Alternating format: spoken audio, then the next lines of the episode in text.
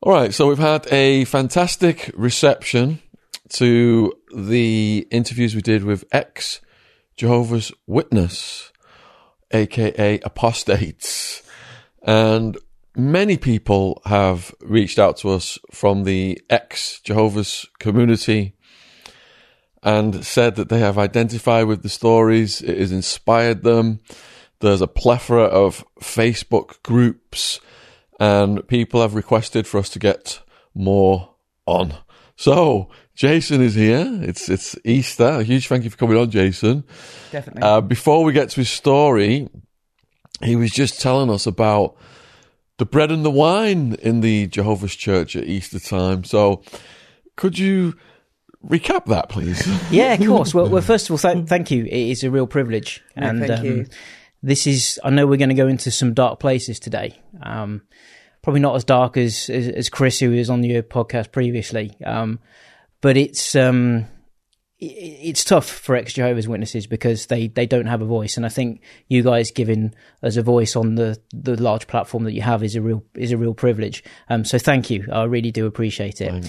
Um, well, yes, uh, the the the memorial is just passed for the Jehovah's Witnesses, um, and it's a very um, it's very different from your traditional uh, Christian church, um, as it is as a whole religion. But their memorial that they do is is somewhat different. Um, so most people will have gone to a church before and had bread and wine that gets passed around, and everyone partakes of it. And they often churches will do it every week or every other week. Jehovah's Witnesses will practice this ritual once a year, but nobody actually partakes of the bread and wine.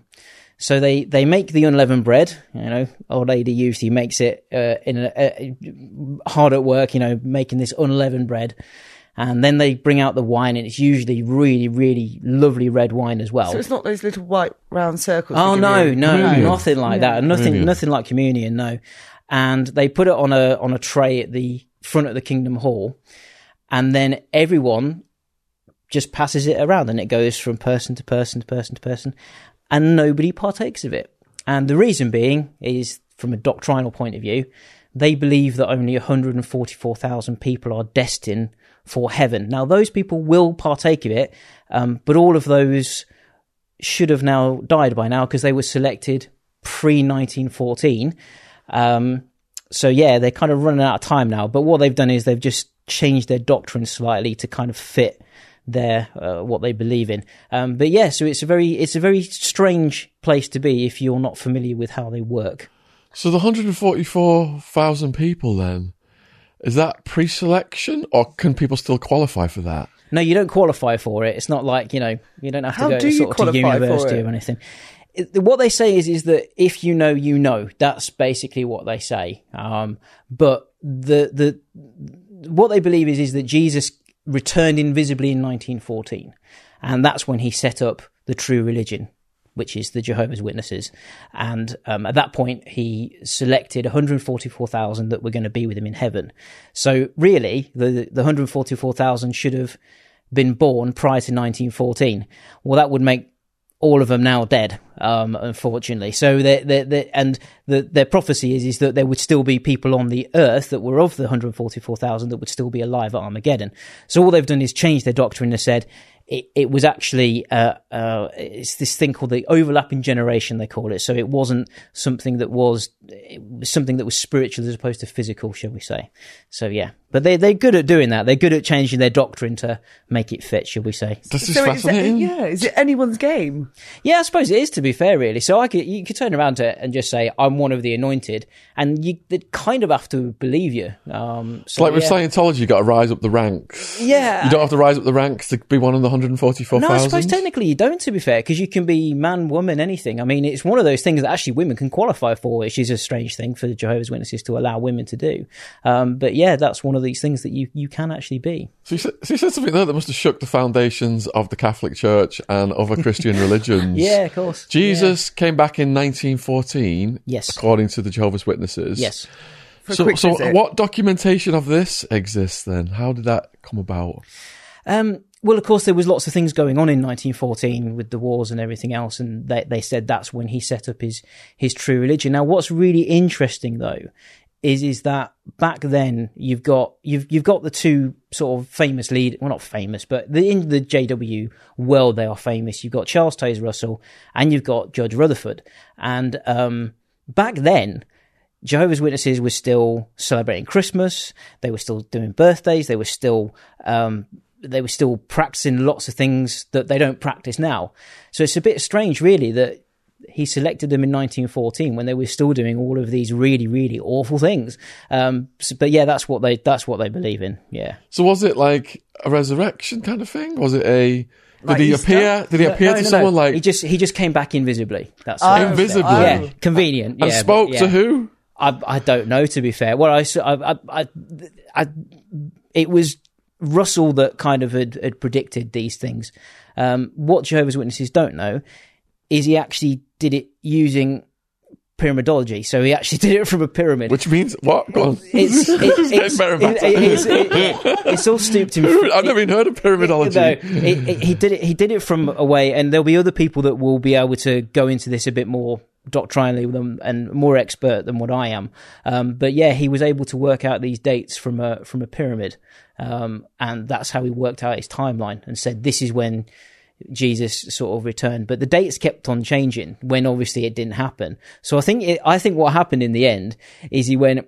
Oh no, he did return in 1914. It's just that it was invisible. They didn't expect that. They thought it would be something that they would see, but they, they said no, he just returned invisibly in 1914. 1914 is a very, very important date for Jehovah's Witnesses. Yeah. Obviously. So, wow. Wow. So I've got to ask the question growing up as a Jehovah's Witness, no Christmases. Mm, yeah. Well, it's not just no Christmas, Jen. I mean, it's, It's no it's Easter, everything. No, no- Easter, no birthdays. no birthdays, no Mother's Day, no Father's Day. But you said pre 1914 they had all oh that. yeah, they did. Yeah. Why did they had stop it? Um, uh, Judge Rutherford was was was uh, the one really who kind of stopped everything, including if you had facial hair. You weren't allowed. I mean, you're still not allowed facial hair when you're you know being a Jehovah's Witness. Um, you know that that's but it was really his. He just wanted to ha- separate himself from Christi- the the traditions of Christianity. So that's when you obviously had you know the memorial changing in terms of you know people taking communion all that kind of thing as well. Um, so so yeah, but he was the one who sort of who who really kind of put a stop to all that. Um, but that wasn't probably until a bit later on. But yeah, obviously you know that's what it was like growing up as a Jehovah's Witness, and they really don't celebrate anything to be fair. Um, but th- that wasn't the hardest bit really of of growing up. I mean, you can't miss what you've never had, but there were certain other things that obviously were a lot harder um, than not having not having Christmas and birthdays. Such as- So going back, where is it you actually grew up? So I grew up in in Lincolnshire, uh, Right. in a little town called Bourne. Well, that's where I that's where I grew up. Yeah, um, there'd be, I think there were about thirty Jehovah's Witnesses in the town where I lived. Were you born into a Jehovah's Witnesses family? Yeah, I was. Um, my and both my parents were were also born into it as well. I think my father came into it when he was about four, um, all from sort of the door knocking. Um, and then my my grandmother on my mum's side, uh, she she joined it again from from door knocking. Um, so yeah, grew up grew up with it, you know. But the thing is, is that because I was sort of a, a, a third generational Jehovah's Witness, it wasn't just my immediate family that are Jehovah's Witnesses. It's the ones that go beyond that, cousins and uncles and aunts and all that kind of thing. So it was a big, you know, sort of family community, if you like. But, um, but yeah, going back to your question, as, She as said there was it- it- worse things than missing Oh, Christmas. absolutely, yeah. Um, like I say, you don't you don't miss what you what you've never had, and and actually, you know what, childhood was actually there. Was, I've got a lot of happy memories. You know, we had some really good family holidays. Um, I always had a good relationship with my dad. Um, we'll probably talk about my dad probably quite a lot, I imagine, over the podcast, but uh, not so much with, my with my with my mother. Um, she was. Um, I don't want to use the term abusive because I think that can sometimes be branded around. Um, but she certainly was violent, and um, that didn't obviously sit very well with me growing up. I would say that the the Christmas and birthday things never really had an effect on me, but actually, it's things like being dragged to a, a meeting on a Sunday morning. It was things like going door knocking on a Saturday while all your mates are out playing and you're having to put on a little suit and you're selling religion. I mean, you've sold on the stock market. Hey, I've sold religion. Do you know what I mean? And done it for many years, you know. Um, so it, it's, it, and, and, you know, and done it from the age of since I can remember. Those were the bits that were hard, missing out on going out and the worst ones really were the conventions. So just to explain what a convention is, is uh, once a year you would go and meet up with other congregations within the area, and it would be a three day event. And you'd have to sit on a hard plastic seat for eight hours a day. And when you're doing that, when you're three, you know, it those are the things that are hard, you know, and what you're missing out on. Um, th- those are the difficult things, but also being forced to listen to subjects which you as a three year old really shouldn't be listening to. Those are the things that are difficult to listen to. Listening to the graphic way that God is going to destroy the earth when you're three.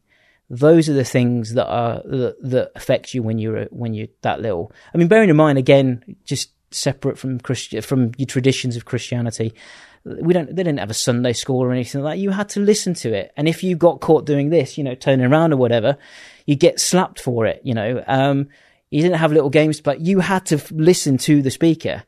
So listening to things about how God was going to destroy the earth. How and was he? Is is there an end of world component then to the religion? Yeah. Um, so what they believe in is is that um, this is how they believe that they, they believe in this thing called Armageddon. So they don't believe in people going to hell. Um, or going to heaven apart from if you're one of the 144,000. What they say is is that you will get eternally destroyed and and if you are not on the right side of God on the day of judgment, then you are going to die. Um, I want to say it. I can't put it any more blunt than that. If you, you if you if you don't become a Jehovah's Witness, you will die. But here's the other thing: even if you become a Jehovah's Witness, there is still no guarantee that God will save you at the end. It's only if you're a good Jehovah's Witness that He might save you. Is there a date for this day of judgment? Well, there used to be, but that's again another story. Um, and actually, something that helped me unravel the whole truth about the witnesses was these failed prophecies of dates of Armageddon. I think they've given up trying to predict a date now because of how many times they've got it wrong in the past. Um, but I would say out of everything, and it it wasn't just these subjects about the graphic way that, that God was going to destroy the earth. And it's a weird thing to say. And it's, unfortunately, it's something that actually Jehovah's Witness Jehovah's Witnesses cannot wait for the day when everyone else dies. You know, that's the, the crux of the matter. And that probably is the case with a lot of fundamentalist religion. They cannot wait for the day when everyone else is gone and they can rule the earth. Um, and when you're three and you're having to take in all that information, but also the other elaborate things that are spoken about at some of these kingdom halls, sex. You know, I mean, What? it's spoken about all the time in on you know in the in these When kids are kingdom present. halls. In what context? Hundred percent. It can be anything from why you shouldn't have sex before marriage. I've even uh, at the age of six, I was listening to what sex positions you were allowed to do with your wife. These were the things that are said in the Kingdom Hall, you know. And people ask me this question, Sean. Why do you want to? You know, why do you want to stop people from joining this religion? I'll tell you why. Because when you have to listen to those things when you are five, six years old, it's damaging. So of course I don't want people to join them because this is not acceptable to, to, to have this kind of information, which by the way is still being done. You know, it's torturous. What positions did they suggest? Uh, well, it would be things like. Are, are we Mission- beyond five minutes? I've got, I've got to be careful what I say because I know of you. oh, wait, we're you past the five we're now. We okay. go.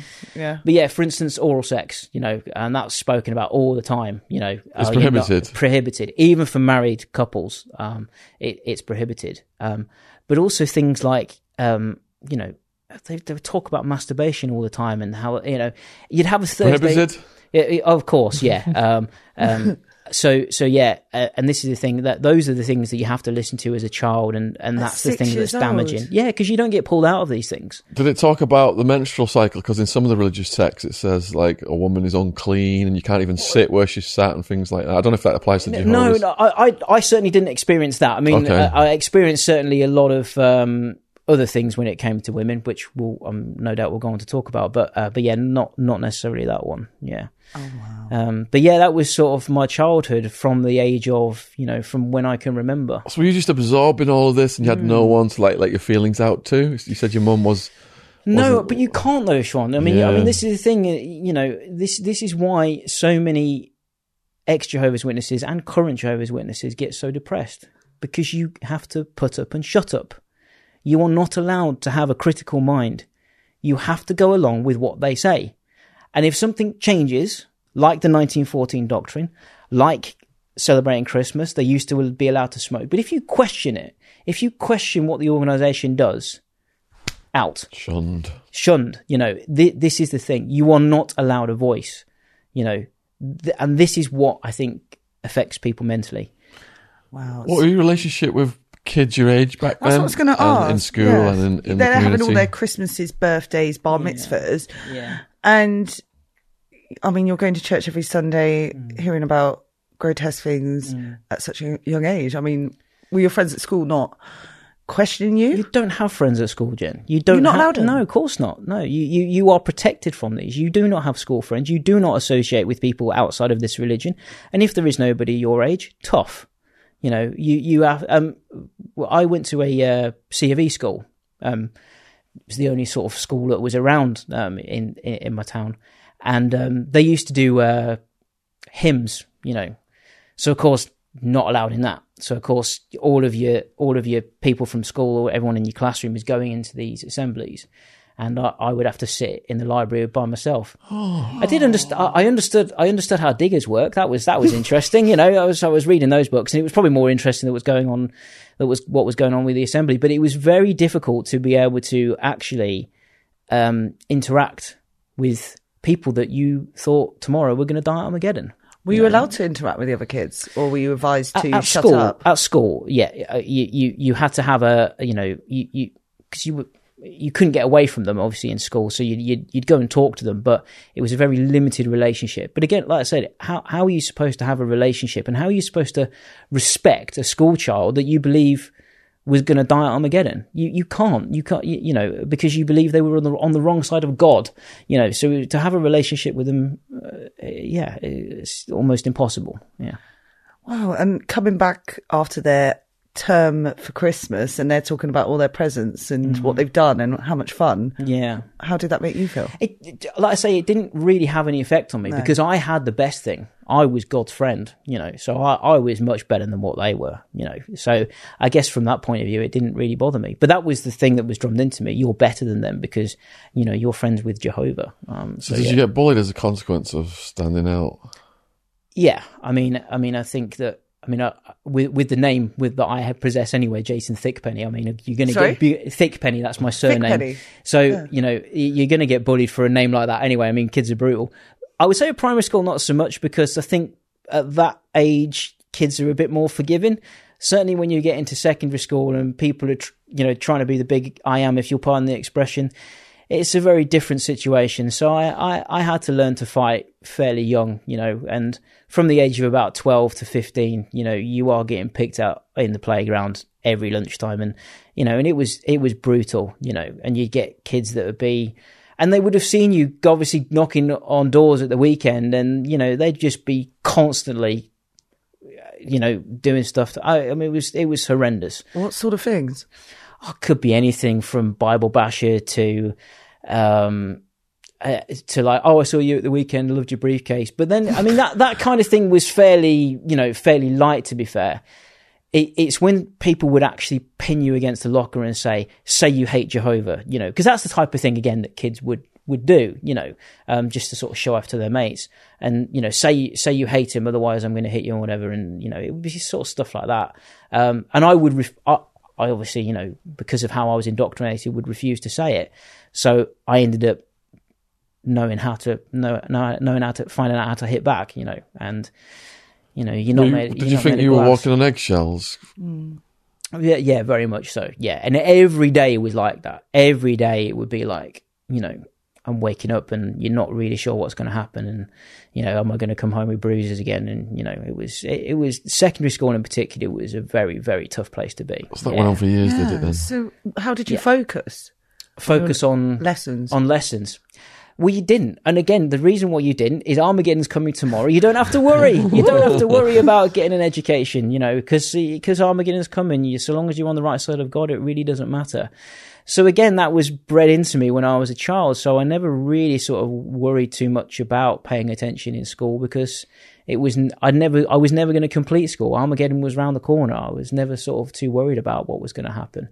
Um, I mean, looking back now, I'm glad I didn't bother with uh, with that anyway. To be fair, but uh, but yeah, that's another story. But um, but yeah, certainly I was never never a worry about sort of. So, did you have any favourite subjects?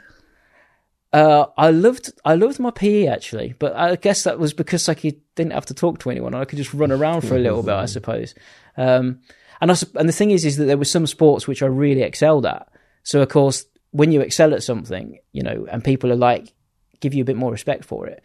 So I, I remember once I, I entered a tennis match actually, and um, there there were a couple of lads that I was playing against in the first rounds, which were notorious school bullies, and I absolutely wiped the floor with them when it came to tennis. So now they're the ones that are getting all the shit from all of the people in school because you've been beaten by this Jehovah's Witness, you know. So that was quite a nice that was quite a nice thing to do. So I guess that was probably a subject that I like. That's probably it, I would say, in terms of subjects that I liked at school. Did imminent Armageddon prevent you from having a career goal?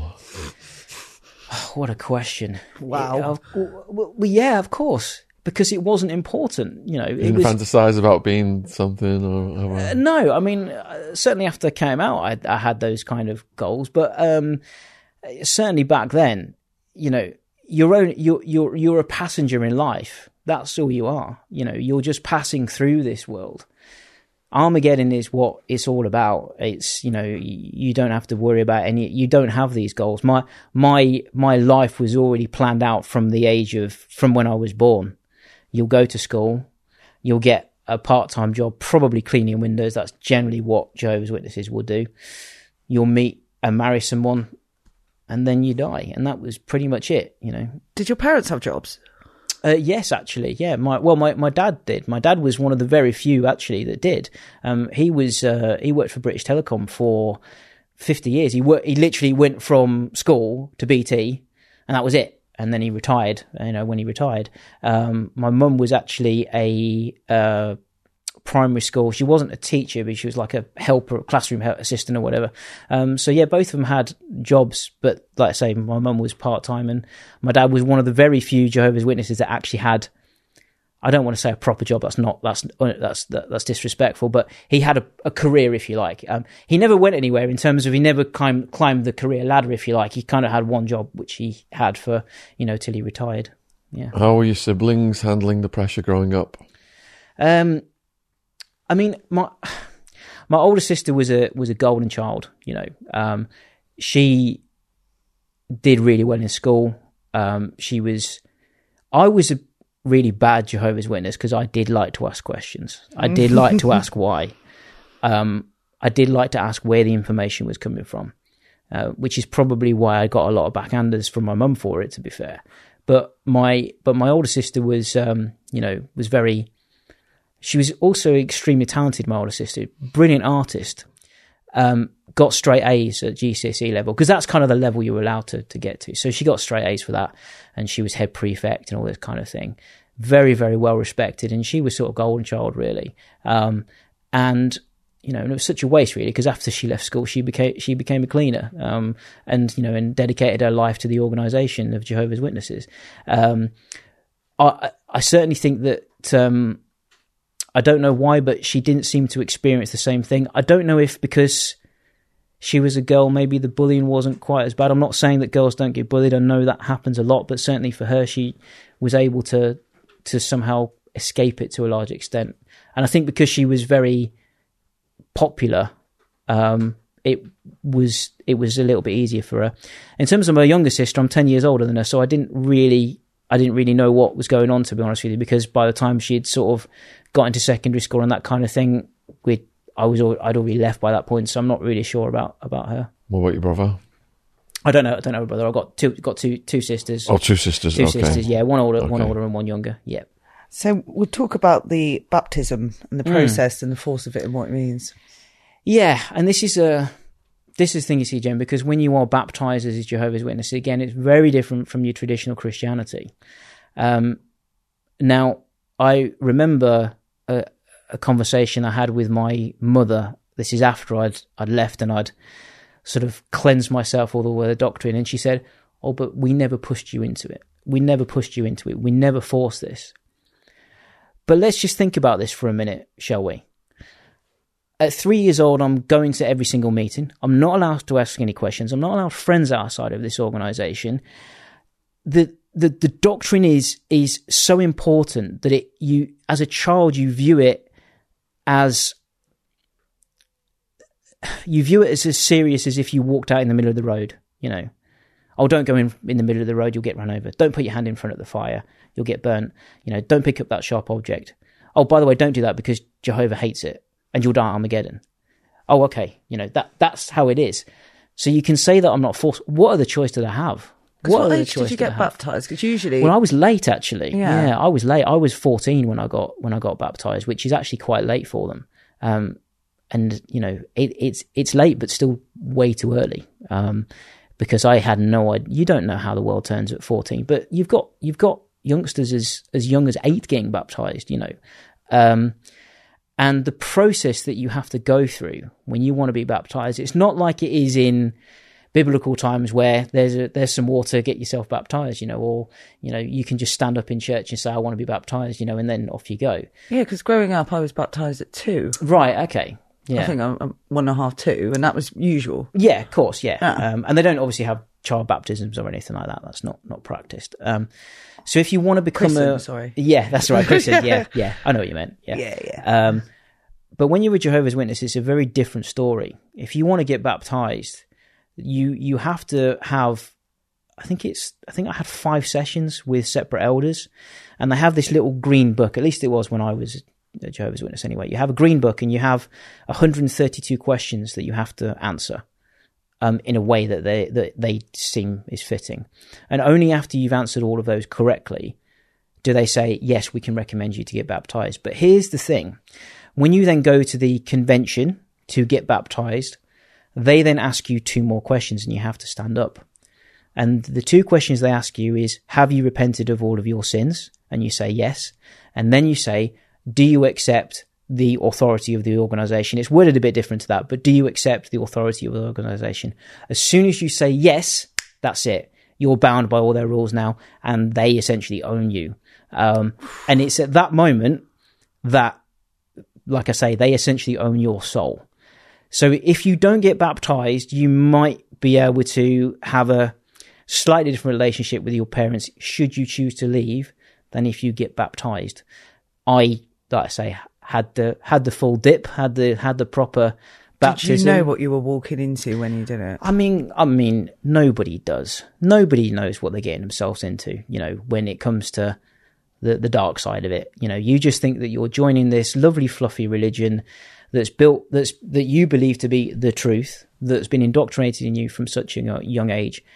You you don't know what you're truly getting yourself into by making that public declaration of I belong to this organization.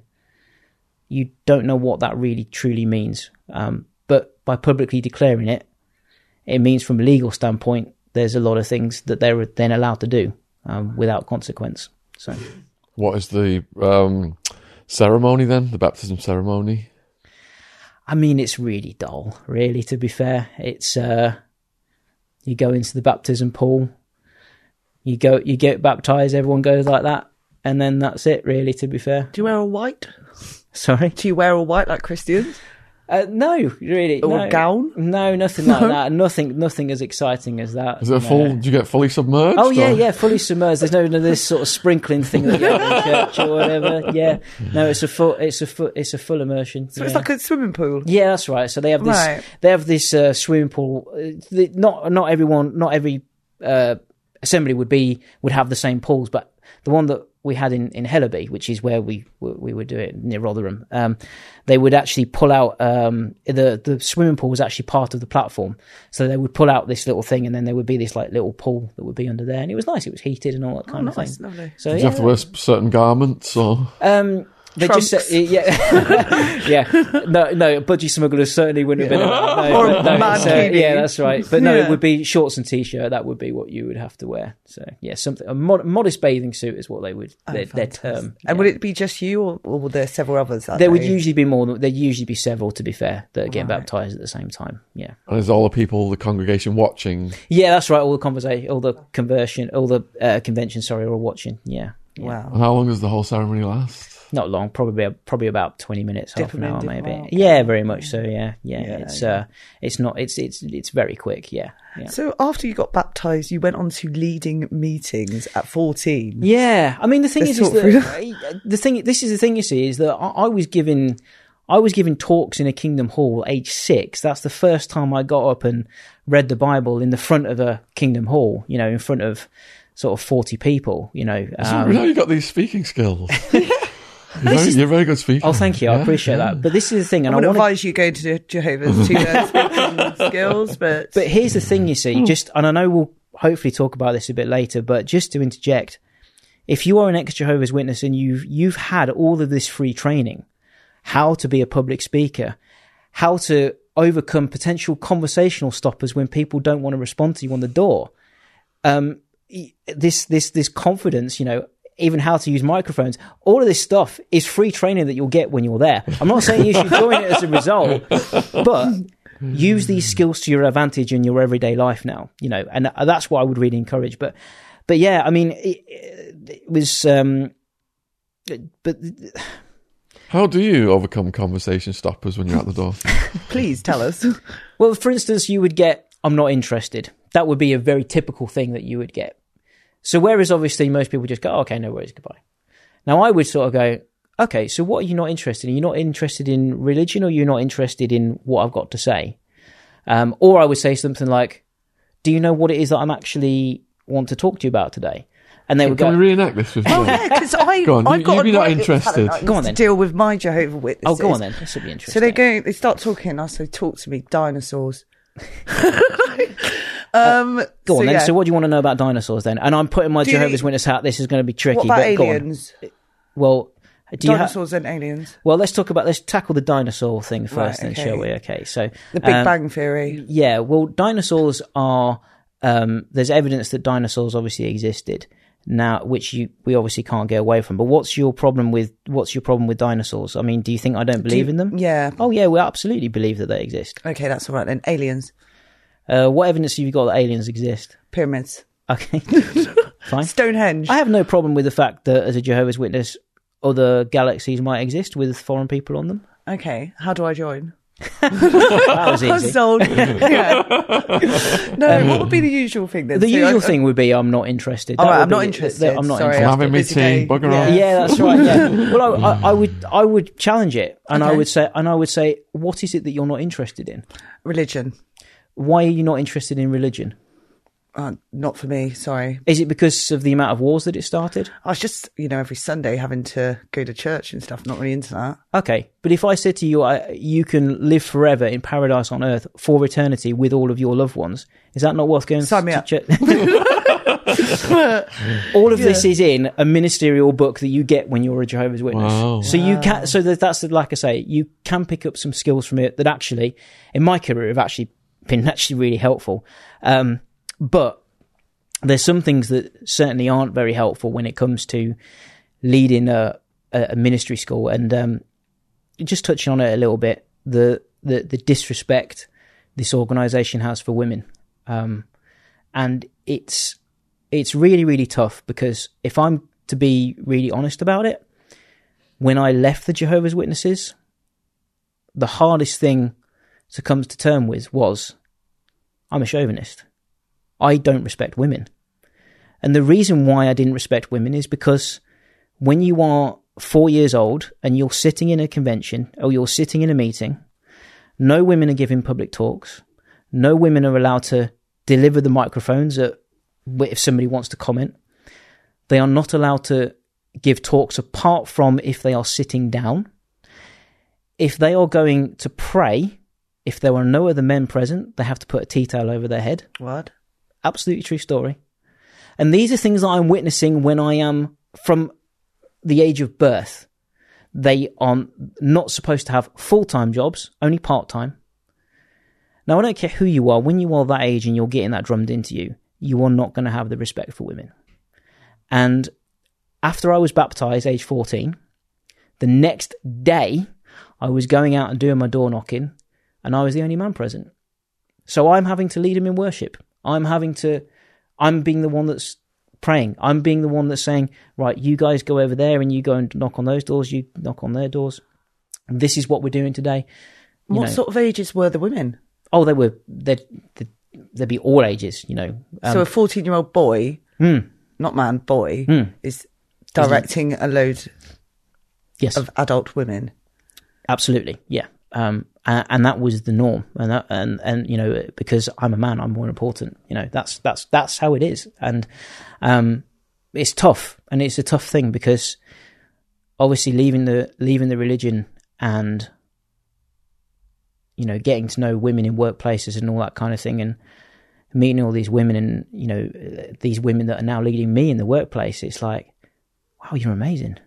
You know, this is this is I did not expect this, you know, and um, like I say, it, it's um, but when you are when it's drummed into you from that young age, you you have to be brutal with yourself. Yeah, this is this is why I'm like I this is w- why I'm feeling like I am at the moment, um, because like I say, you just you.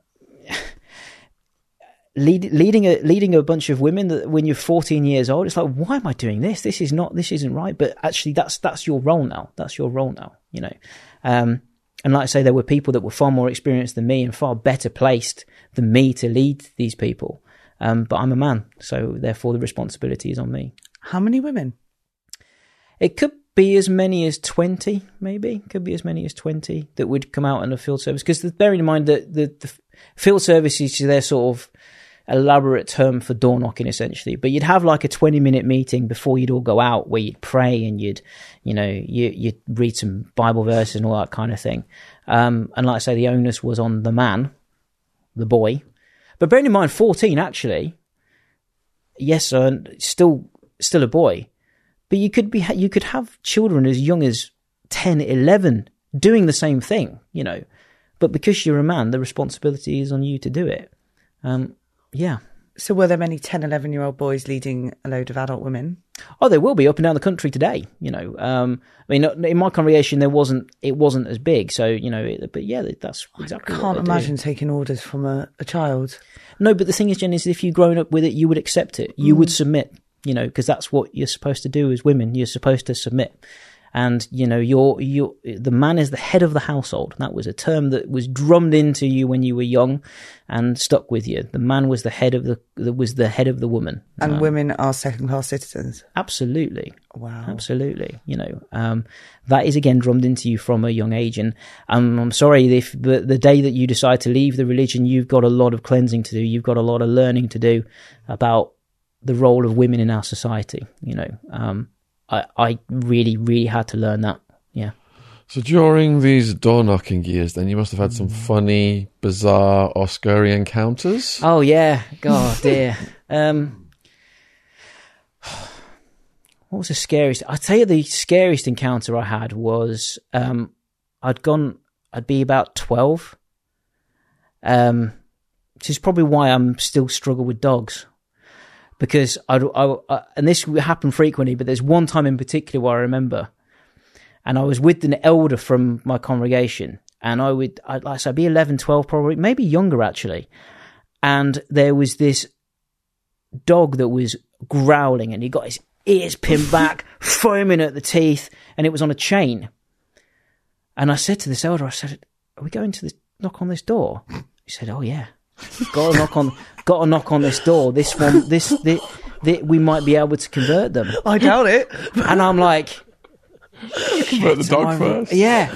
Anyway, the, this dog was going for us, and it, it must have been about a yard from us. But the chain, I'm like, they're going to break that because this dog was dying to get his teeth into us. and we knocked on the door, and woman said, "Look, I'm not interested. Whatever." And Anyway, and this elder just said to them, I said, Is your dog all right? And they said, Oh no, he'll go for you. And then she closed the door. and I'm like, Okay, right. So now I've got to somehow find a route down the driveway to get past this dog on a chain that's trying to kill me.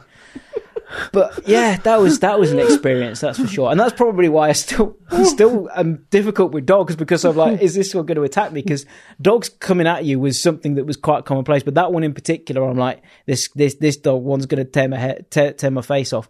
But there was, I mean, there was certainly some interesting, there was some certainly some funny ones as well. Yeah. Um, and you know, I mean, you get people that would just have come in from the night before and all that kind of thing. That was that was funny.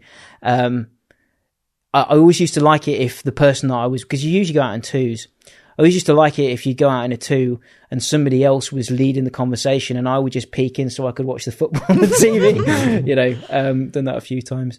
Um, I love it when though you get challenged, and it's something that I would love people to do more of.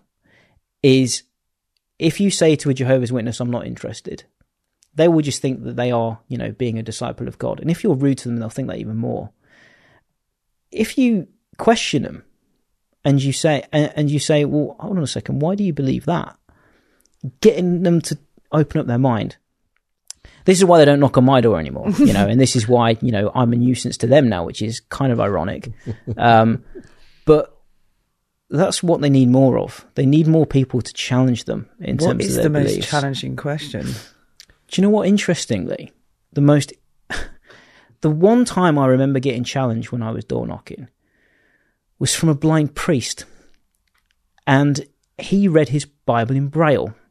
Wow. Now, Jehovah's Witnesses may come across as being very knowledgeable when it comes to the Bible. They know nothing of the Bible.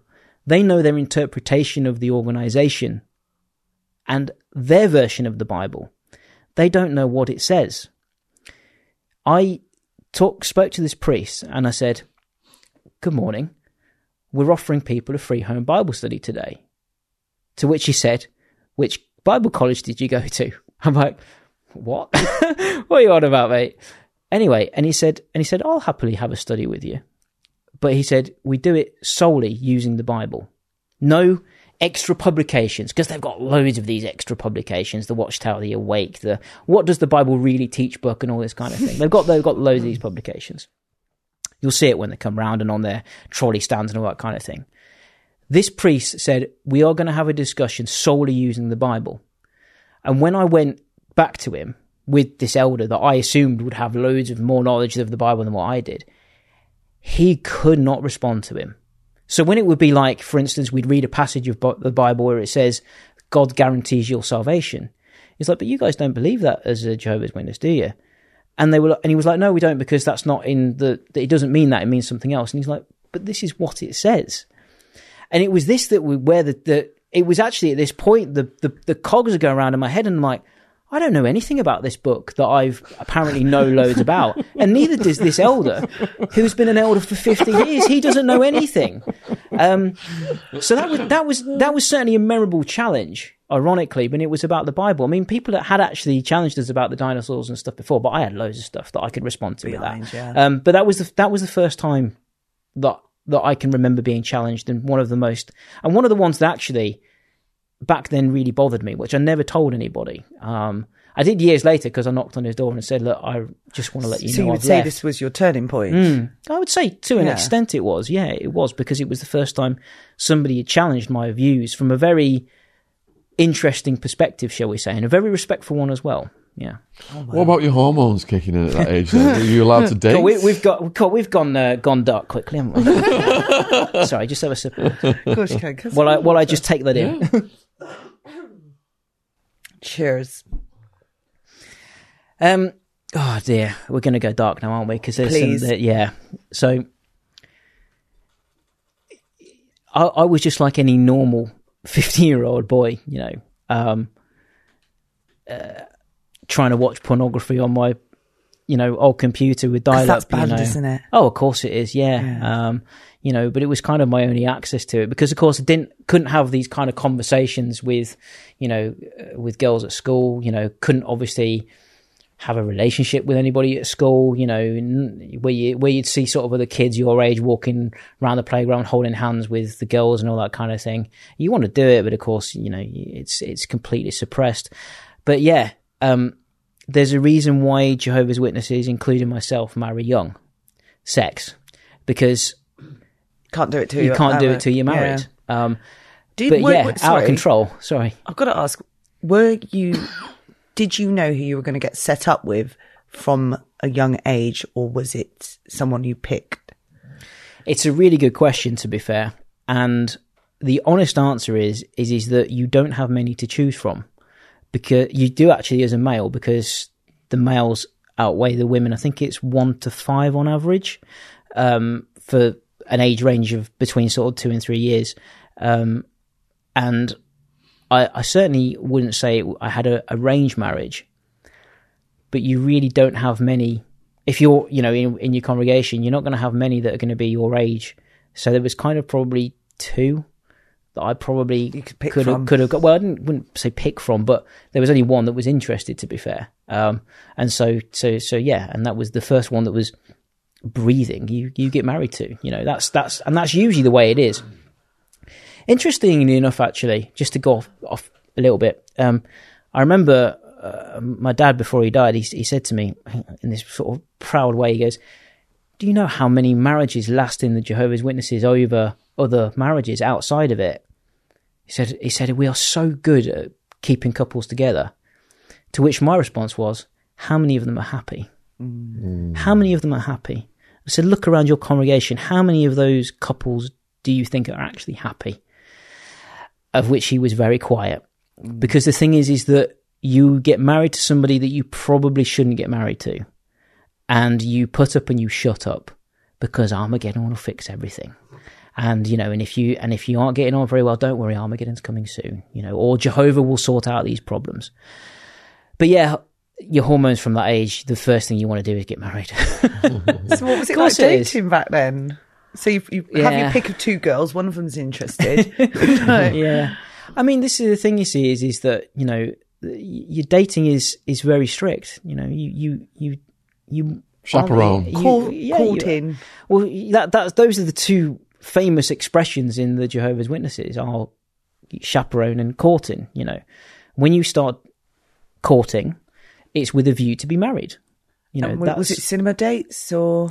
yeah, cinema dates, but you'd always have a third wheel, you know. Um, and the the first time that me and my first wife had a conversation with the door locked behind us was on our wedding night. You know, that's how serious it is. You Who was have- your chaperone then? usually her brother, to be fair, um, but it would be anyone Was he giving you daggers? a little bit. Um, Sussing you? yeah, I- I, I guess so. Um, but it would be anyone that was breathing, essentially. You know, we'll take it wh- whoever you could get. But you know, even to the point where you weren't even supposed to travel in the car alone. You know, I mean, it was that serious um, in terms of having a, a chaperone, having somebody with you at all times. You know, forgetting about the fact that actually God's looking at you at all times anyway. But you know, that was their rules. I you know know. Armageddon's coming. Yeah, of course, yeah, exactly. Yeah. As much as your hormones were kicking in because you were a virgin, was there also a sense of intimidation or anxiety going into your nuptials?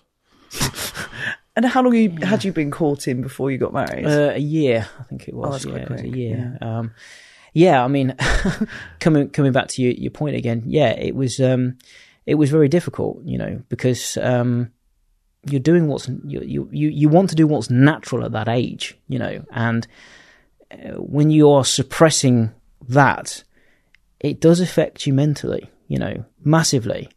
Knowing that I'm not even allowed to masturbate, because obviously that would be a you know, that would be at least one way of being able to control it, but no, you're not allowed to. No Did you not try to? Pressure. well, you said you watched porn and stuff. Hmm. Were you not masturbating at all then? No, What? no. It was just sort of a little bit of a. Um, It'll make my head let's explode. but you don't know how to, though. That's the point. Do you know what I mean? You're not. You're not, you don't know how to. Um, So the tension's just building and building until you get married. Oh wow.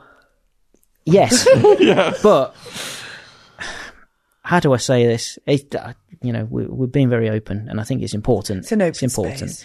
It's an open space, but these are things that I'm sure other ex Jehovah's Witnesses or even current Jehovah's Witnesses will experience. Mm-hmm. It's our wedding night. What do we do? We do now. Uh, Do you, do you know what I mean? And it was so awkward, uh, you know. And I'm sure that lots of other Jehovah's Witness couples have had this. Mm. knowing okay, yeah, we're not allowed to do that. Are we allowed to do that? Let's have a look in the book. Are we allowed to do that? You know, So you're sat there with a book on your wedding night. Yeah, not necessarily on our wedding night, but you know, at other times, are we allowed this position? I don't know. Are we allowed to have this practice? It's not very sexy, is it? Do you know what I mean? Clinical. And I never, in the whole of our marriage, I was never able to, shall we say, finish the job when I in the whole of the term of our first marriage. But the thing is, is that I don't think I'm alone with that because you- Erectile, sorry, is it erectile dysfunction? no, no, no, no, that was fine. That worked just fine. Orgasm. Yes. Um, that was, you know, that was, um, I could never achieve it. Psychological, isn't it? Probably because there was a lot of Pressure. abnormal things Yeah. and pressures and Yeah. Yeah. yeah. Getting a book out at the end of the bed. Y- y- Yeah. Um, it was, it was, um, it was very difficult and extremely frustrating. And it really was difficult from a mental point of view. And I've never shared this before, but there was one time when I was raging inside, you know, as you would be. And I, one evening, I said I wasn't very well. I'm not going to the meeting tonight. So she left. And I went to my local uh, place. We didn't, the internet wasn't really a massive sort of thing then. And I reached for the top shelf, got a DVD and whatever. And I tried my hardest to orgasm and I still couldn't. Wow. And it was, it was so, so difficult. Um, and like I say, even when you are married, because sex has been such a taboo subject, and again, going back to what we said earlier, it's what you've been taught from such a young age. Sex is awful. Sex is a bad thing. You're only allowed to do this. You're only allowed to do that. And so I don't think I was alone in terms of, you know, what I went through, uh, uh, you know, and going that deep. I, I, I think I'm sure I wasn't alone with that. Um, it's probably why a lot of Jehovah's Witnesses don't end up having children. I don't know if they know how to. Is that a you know statistic? Is it? I yeah, they, they certainly, they certainly, um, it, that it's it's not uncommon for couples to be married and never ever have children. You know, that's fairly common, and you do wonder sometimes. I, I, this is just purely my opinion. There is no facts attached to this at all. It's purely my opinion. I wonder if it is because they just simply don't know how to. They, because because because taboo is such a difficult subject, but also you are pushed with someone that you might not be compatible with sexually. You, you, you, you, you know, you, you don't know them intimately. You don't know them eh, mentally. You don't know them physically, you know, and, and so you might well have been that you got married to somebody who you just aren't compatible with. And you know what? That's all it was with my marriage. We just weren't good. We just weren't compatible, you know. Was she a nice person? I, I don't want to speak ill of her to be honest with you because she's not here to defend herself, you know. But um, we didn't get on. Put it that way. That's all. That's all I'll say. You know, we, we didn't get on well. Um, and we, we there is no way in hell we should have ever ever got together. You know, um, just wasn't good. Wasn't good. So the pressures then and the indoctrination can put people off sex for the rest of their lives. It sounds like. Yeah, definitely. Of course it is. And I, I imagine that there are going to be couples out there that have got married to the Jehovah's Witnesses and will never ever have sex because the suppression gets to them that much, you know. Um, and that's probably why a lot of them go off the rails mentally as well because of the suppression. We'll get to that. yeah. Yeah, yeah. yeah. So yes, uh, you're married. Your marriage isn't that great, so you decide to have an affair. Bit more complicated than that. Yeah. Let's go into But- it. Um, but yeah, me and my first wife, we we had our our problems and we and we separated. Um, when you're a Jehovah's Witness, you weren't allowed a divorce. Yeah, how did you get out that You one? are allowed a legal separation. There, there are they are different as things. It's a bit of a loophole. So you're allowed a legal separation, which is where the two of you separate, but you don't, but you stay married, but you stay married. So here I was in this unhappy marriage, which I now had to stay in, and because uh, uh, you know we were we were legally separated, but not divorced. So you're living together still. Yeah. No, we at that point we've we've we've we've So you're allowed separate homes, but you, you're still together. still married, yeah, but legally separated. Do you have to see them? No, No, no, no, no, not at all. Not Um, at church or something. Yeah, you'll see him at that uh, for that. But I think when legal separations happen, usually one of them might move congregation just to make it a bit less awkward. Um, but yeah, so we had a legal separation, not a divorce, because divorce is unbiblical. So the only way you are allowed divorce is, of course, if one of them is unfaithful. Um, of which it was me. So uh, in the end, um, So was that a divorce strategy? no, not at all. It wasn't. It, no, it was never. It was never ever something that was uh, you know I'd done deliberately. Well, obviously, Wow. yeah, no, I did. I, it wasn't the intention because it was like, oh, cool, I can get, get get divorced now. It wasn't that at all.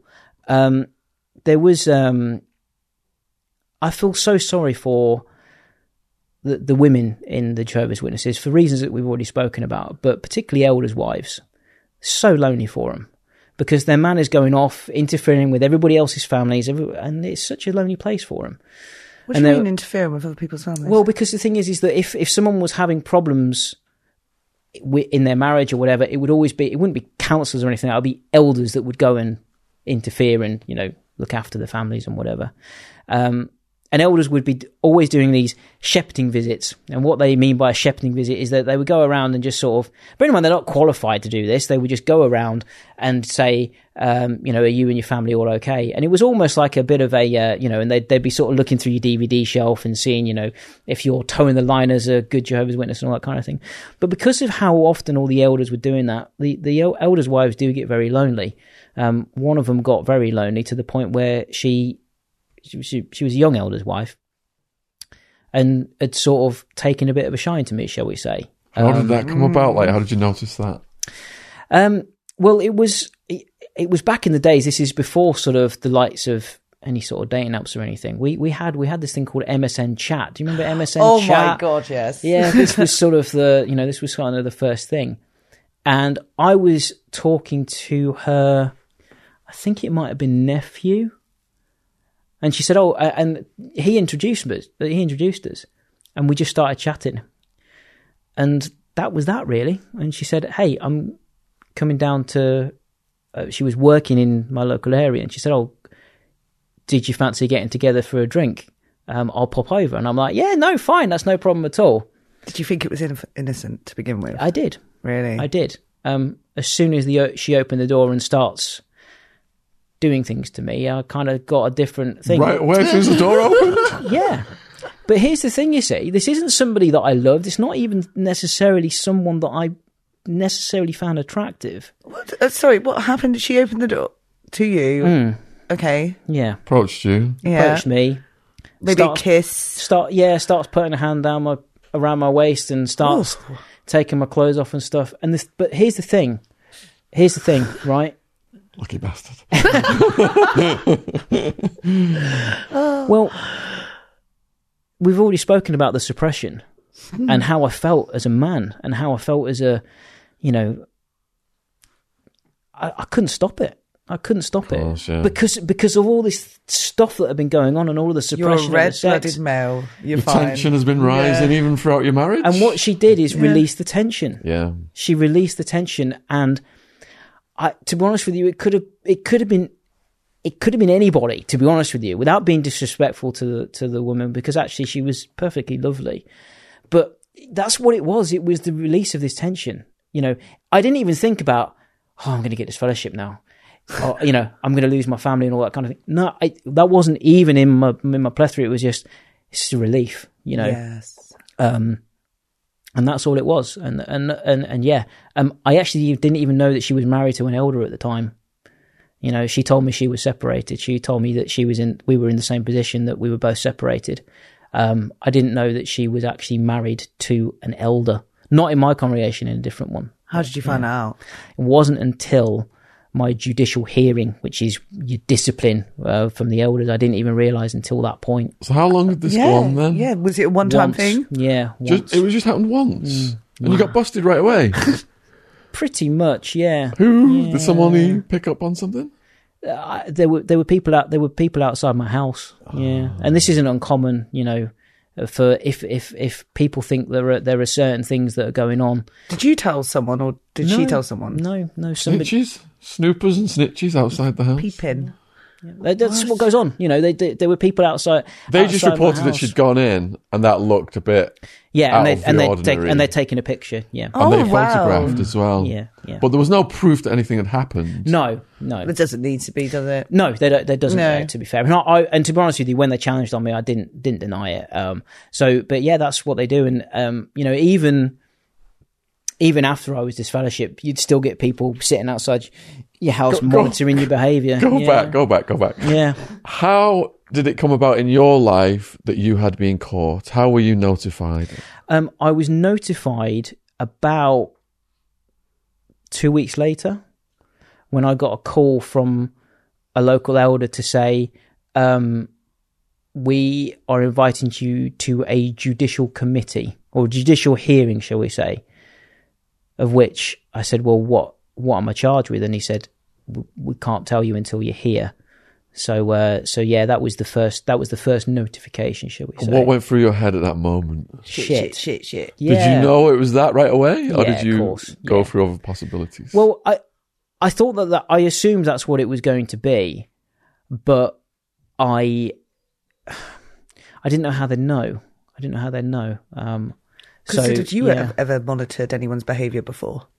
No, No, I've so you didn't that. know this exist- it- like they were. I knew. This I knew. Prior. ha- I, I, I'd heard through the grapevine that it happened, but you know, I sort of yeah, I didn't realize that that was it was actual. at thing. that moment when you realised it was probably that, Mm. did you fully understand the outcome of what could happen at this judicial? Not really, to be fair, because I think there were. Um, no, not really, because I, I, I you don't really know. I, I mean, you you ha- you basically have three types of discipline at a judicial hearing. One of them is a private reproof, which is where they reprimand you for what you're doing. You've admitted you are repentant, and uh, they might ban you from like a ministry or from commenting on, at their meetings or ban you from praying, that kind of thing. You have a public reproving, where you are reprimanded, and then at the Thursday meeting, an elder will go up on the platform and say, "Jason has been pub- has been has been reproved, but has admitted repentance." So they'll say that publicly in front of everyone to humiliate you. Yeah. yeah. very much so. And the third one, which is the biggest, most severe punishment, is disfellowshipping, which was what obviously I got. Um, Well, before we get to that, then yeah. let's go back again. So they've notified you now. Are you coming up with a game plan? Are you, are you reaching out to her, asking if- her if she's been notified? No, no, uh, no, nothing like that. I didn't want to drag her into it. Um, I think she kind of dragged herself into it. yeah, to I be guess so. Yeah, but I didn't. I, you know, I and didn't, you through the front door. so yeah, Uh, no, I, I didn't want to do that, and I didn't blame anybody. And to be honest with you, by that point, I was so depressed. I didn't really care, to be honest with you. Um, You know, I, I Mm. So it was a catalyst in no, a way. very much so. Yeah, um, and the judicial hearing was horrible. You know, um, Describe going Yeah. in. Who's facing you? What kind of a room is it? um, so do you remember the classroom that you had, the the old fashioned classrooms where you have a just one desk in front of you? yes, So there were three of them all sat in a sort of semicircle and then one chair there. So you walk in into a Kingdom Hall, interview style. very interview style. They're Yeah. on big chairs, and you've got a If you, little. can, if you can imagine, if you can imagine Dragon's Den, you know, imagine sort of that style, and you're sitting on a chair, and then them asking you questions. Um, they sort of dim the lights a little bit as well, again, just to sort of. I don't know if that's maybe it's done deliberately, maybe not. I don't know. Um, and it's usually in the evening as well. Um, certainly that's what mine was as well. And again, I don't know if that's done deliberately or not. But yeah, that's um, that. And I, I remember just absolutely bricking it going into it, you know, and told my mum and dad, you know, I, I don't know what's going to happen to me. They're like, oh no, it'll be fine, it'll be fine, or whatever. Um, so yeah, having no idea what was going to happen. Yeah, Did your parents at that point know what the issue was? no, So you didn't tell them; they were none the wiser. no. Take us through the hearing then. What was the first things that were said? Well, I'd, I'd never heard of anybody going to a judicial hearing before. I had no idea what was going to be said. And then out come the photos. Oh. Out come the, we know you've done this, Jason. Why don't you just admit it? And then the questions they were asking Did you make a climax? How many fingers did you use? Did you, did she perform oral and anal? You know, th- th- I mean, you are talking graphic information. I, I got off lightly from what I know some people have gone into, but they, they, they go dark with Your regards parents are in there to. and everything. Oh no, no, my parents, no, no. Okay. The judicial hearing is just the three elders and you. There isn't Okay. anybody else in. Singular Gotcha, chair. gotcha. yeah. Yeah, yeah. But yeah, this is the stuff that they were asking. You know, um, did she? ta you know, I, and and this is the thing, and and the, and like I say, and then all these photos have come out of like this is, you know, the, And this what, is what, what, was we've the photos? Are you walking into the house? Yeah, yeah, of, of her walking into walking, Walking into my into- house and then walking yeah. out of my house. Yeah, Just them two. yeah, yeah. Um, and then there, there was another one where the two of us were in my van, I think it was, which we we'd just gone out to get a bite to eat, and someone had taken a picture of us in the van. So they've obviously been following us as well. So The secret so- police, isn't yeah, very much so. Yeah. Um, so of course there was no denying it. I could not get away from it. So I ended up telling them everything. I mean, I wish I could go back into that room now and say, what the fuck business is it of yours, mate? You know, I wish I could go back into that room now and tell them that this, that you, this is none of your business and how dare you corner somebody like me. Bear, bearing in mind, at that time, I would like be 23, I think, at that time. You're going to have, you're going to have children of 16 years old that are going to face exactly the same treatment. That's disturbing. You know, that they're going to ask the, the, those kind of questions, you know. Um, I, I know of, I know of, um, various cases, shall we say. And there was one that was, that was, that was famous and you can, people can research this where a, a woman was um, had a judicial uh, hearing for having sex outside of wedlock. She was raped, right? she was raped, and the person got convicted for it. But the doctrine of the Watchtower is is if you it, it, is if you bring it on yourself. So, for instance, she'd gone out in the evening. She was wearing a, you know, uh, what they would deem a provocative skirt and that kind of thing and the, they say that if you have if, if you don't call out to the police while you're being raped they would see that as you consenting of which she was disfellowshipped for What? Oh, shit. So like i say i got off lightly i think in comparison but but but she had to go through these same questions as what i have Did he do all the anal? detail Did he? Did, did he? Oral? yeah, that, that- absolutely. Yeah, um, poor but these girl. are the these are the questions that you get asked. Like I say, I think in comparison, I got off lightly, but it was still really hard to hit, really hard to talk about.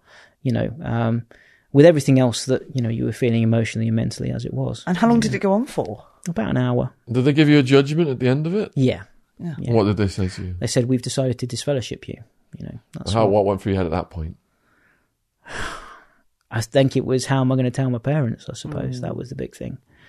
Um, yeah, it, it. I remember the. Still can remember the walk back to my car, and I just remember literally just like grabbing my tie and shirt and just ripping it off me Hulk style. because I yeah very much so because I was so disgraced at what I'd done. You know, um, so humiliated, felt so unworthy. wow. Bearing in mind, I still believe this is the true religion and I'm being punished from God. That was what I thought. You know, this is discipline from God. These people are godly men and they are giving me this judgment because, you know, this is what I deserve. You know, and that's what I thought. I, and I'm sure that that's what went through, goes through other people said, well, this is what I deserve. This is, this is, I am not worthy, you know. Um, that is what goes through your head. And I remember that walk home and just, you know, just feeling this anger uh, to myself of how I felt. How did you broach it to your Yeah. parents? I couldn't bring myself to tell my mum. I told my dad and confided in him. What and did he say? he was actually really nice about it. He just went, okay. He said, we'll get through it. Don't worry. You know, he said, make the appropriate steps to get back in and you'll be fine. Um, which I did. And, uh, you know, and, uh, yeah, and I, I assume then he would have told my mother. Um, but yeah, that was, he was actually, my dad was really good about it. My dad was very, very level headed and he understood some of the stuff that I'd gone through. And I always had a great relationship with my dad. And, you know, he'd take me to various places. He was one of these sort of quite edgy Jehovah's Witnesses. So for, I'll give you a couple of examples. You're not allowed um, to, you're not supposed to, shall we say, go to football matches because it's deemed to be competitive. This isn't allowed. Um, but there was no sort of doctrine in. I certainly wouldn't have been allowed to go to an international football match because that would be nationalistic and, you know, they have to remain neutral. But he didn't see anything wrong with taking me to just a normal football match. And he got told off by elders, but he was like, oh, that's all right. I I could do it if I want. And I also got told off for going to Alton Towers and going on white knuckle rides um, because this and this is again something I was counselled for. And my dad was like, "Shut up, you know, you, you can do this if he wants." And the thing is, is that my dad would would sort of live close to the edge where he would never get disciplined for it, but he would push it as far as he possibly could. And I always respected him for that, you know, because he was a bit sassy areas. with it. And he liked he liked the grey areas because it means we could have a bit of fun, you know. Um, and he'd always been very, very respectful, and um, the relationship with him was, was always very, very strong. And um, and like I say, when I told him, it was, you know, look, don't worry about it. You know, we'll get through it, that kind of thing. Um, he was actually really, really good about it. Yeah. What about the elder's wife? What what was going on with her at that I, same time? I don't know. I never saw her again. I never spoke to her again. So I, to this So day, what- I, to this day, I don't know what she faced, whether or not she got, um, whether or not she got disfellowshipped or got disciplined in any way. I, that's n- nothing to do with me. I can Um, imagine she did. So, what are the steps after being disfellowship? ah, Do you have to move out your house hell, or hell. hell? Yeah, it's it's it's horrible because the doctrine doesn't change. You are not allowed friends outside of this organization. You are not allowed, you know, to have a secular career, and you have to adhere to this shunning. And this is the thing that keeps people in it. And the only way I can describe it to people is imagine that you're in a house with all of your family and you go to sleep at night and in the morning you wake up and nobody knows who you are. And that was the treatment i got. And um, yeah all of these friends that i'd known for 20 years just would ignore me in the street you know including my own sister you know um, i remember seeing her once and she just walked the other side of the road when she saw i was coming um, so that's the first thing adhere to all the shunning Heartbreaking. yeah. Bear in mind, I've got no one to talk to because I'm not allowed any outside help. Um, the the the the, men- the thing that's going on mentally is uh, is becoming harder and harder and harder. Um, and the the other thing that you have to do is is you have to go to the meetings, which is their their church. So you have to go to their meetings. You have to sit at the back, and you need to come in just as the first song is being done and you need to leave just after the just as the last song is being done. No socializing, no talking to anyone, no looking at anyone. Um, yeah, um, and I did that for about six months. You, you, they, they say you're supposed to do it for about a year before they'll kind of let you back in, but I, I did it for six months. Then I wrote them a letter to say, you know, I'm ready to come back. Of which they uh, said no. Tore it up. Um, yeah. Wow. Um, so yeah, it was it was mental torture for for those six months. Bearing in mind at that point as well, um, I'd become, you know, unbelievably depressed. Um, stopped working, stopped eating. Um, house got um, repossessed. Um, so my house got repossessed. Was living under a bridge for a, a number of weeks. Wow. Um, yeah, it was it was tough. It was really tough. You know, um, that that um, sort of November December of two thousand and eight, January two thousand and nine. You know, onwards was the was the toughest time, and didn't didn't even weren't even allowed to talk to my parents. You know, um, very lonely, very very difficult. So Yeah. when you submitted this letter, then Mm. trying to get back in, and then how did you know that that was rejected? They rung me up and told me straight away. Wow. Yeah. And what was your Yeah. parents' reaction to that? They just said keep going because I told I, that was the that was the only time I spoke to them was to say look it's been re-. I told them I was putting it in they were obviously like hey you know and then Did, and did then they just was- say simply it's been rejected, or did they give you a reason? they said it's been rejected because we haven't had a long enough time to see if you're actually repentant that was their that was their term yeah It's like another six months of shunning. Is that what they were thinking?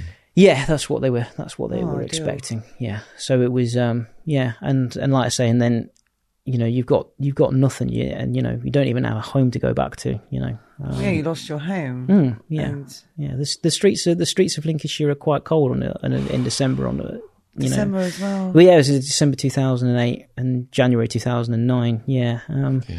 it was it was tough, and you know, um, yeah. I mean, I I sort of think my lucky stars that I was you know still able to move. I was still able to breathe. Um, I found ways of being able to still sort of feed myself on a daily basis. I would, you know, often walk 10, 12 miles a day. You know, I'd go and find some little jobs to do and whatever within the town. earn a little bit of money, you know, that kind of thing. Um, it was just a basic every day for survival. That's what it was. Were you still planning on getting back in after another six months? At I that still point? believed it to be truth. I mean, I mean, look, like I say, you have no other, you have no other thing. You don't know anybody outside of your, uh, outside of your bubble. And that's what they do. That's what suppresses them. And that's what keeps everybody in because you don't, because you're not allowed any outside opportunity. You're not allowed any outside help. What about the people that you bumped into walking the streets of Lincoln? Were Yeah, they did trying to. Did anyone ask you what what your situ- what your situation was? What in terms of Jehovah's Witnesses or, in just terms No, of just people? just anyone. Um, one, and it was actually I'd, I'd ended up, ended up um, cleaning some windows in this. Um, it was a little town uh, near Spalding, which is in Lincolnshire, and she asked me what was going on, and told her everything. You know, I just broke down because this is the first time anyone had spoken to me in months. You know, and I broke down, and she said, "I've got a spare bed here. You come and come and stay if you want." Um, I knew her boyfriend from school, and I happened to bump into him while I was cleaning cleaning the house, and um, you know they they agreed that it was okay, and I'm like, "Fuck, I've got a bed, I've got a bed to sleep in, you know, I've got running water, you know, um, and it it was, you know, to this day, you know, Julie is my guardian angel, you know, she was the only uh, the first time that fuck someone cares, you know, and yeah, it it was a hard time, but you realise there are still good people out there. You know, Yeah, definitely. that that that they're, they're not interested in your past. They don't care where you've come from. You know, but she was the first one that you know. From at that point, there are other people outside of this religion that are, really care. First time I'd really seen it in a woman as well. You know, oh. because uh, obviously I'd not seen it in my mother for my whole life, and there she was. Yeah. Because the Sorry. world the world must Should, have should I get you some tissue? the No, world, I'll be- the I'll be world okay. must have seemed so cruel at that point. Then, Yeah. Did that restore your faith in humanity a bit? Then this guardian angel coming into your life. Very much so. Yeah. Yeah. Um, Oh wow! it, it was an opportunity to rebuild, you know. Um, I started started writing music, that kind of thing, you know, just to release some of the emotion, you know.